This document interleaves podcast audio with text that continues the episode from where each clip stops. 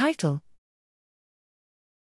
A novel approach to topological network analysis for the identification of metrics and signatures in non small cell lung cancer.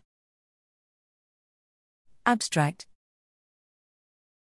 Non small cell lung cancer, NSCLC, the primary histological form of lung cancer, accounts for about 25%, the highest, of all cancer deaths. As NSCLC is often undetected until symptoms appear in the late stages, it is imperative to discover more effective tumor associated biomarkers for early diagnosis. Topological data analysis is one of the most powerful methodologies applicable to biological networks.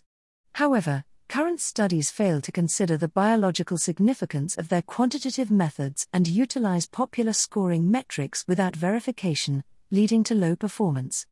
To extract meaningful insights from genomic data, it is essential to understand the relationship between geometric correlations and biological function mechanisms.